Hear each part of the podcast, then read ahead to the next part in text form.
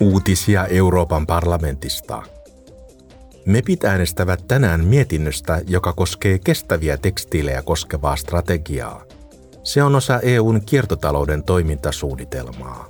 Strategialla luodaan johdonmukainen kehys, jolla helpotetaan tekstiiliteollisuuden siirtymistä kestävämpään ja ilmastoneutraalimpaan malliin.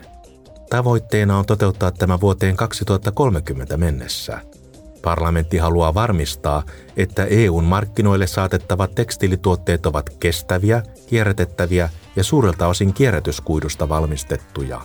Ne eivät saa sisältää vaarallisia aineita ja ne on tuotettava ihmisiä ja työntekijöitä kunnioittaen.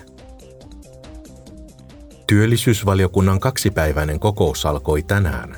MEPit keskustelevat lausuntoluonnoksesta, joka koskee pakkotyöllä valmistettujen tuotteiden kieltämistä unionin markkinoilla – sekä mietintöluonnoksesta, joka koskee ammattikoulutusta teollisuuden uudessa ympäristössä. Valiokunta järjestää myös kuulemistilaisuuden.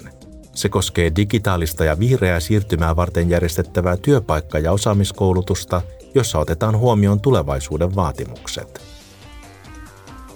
Perussopimusvaliokunta pyysi eilen kansallisia kansanedustajia arvioimaan Euroopan parlamentin ehdottamaa eurovaalien sääntöjen tarkistusta – Kokouksessa keskityttiin parlamenttiin viime vuoden toukokuussa käynnistämään prosessiin.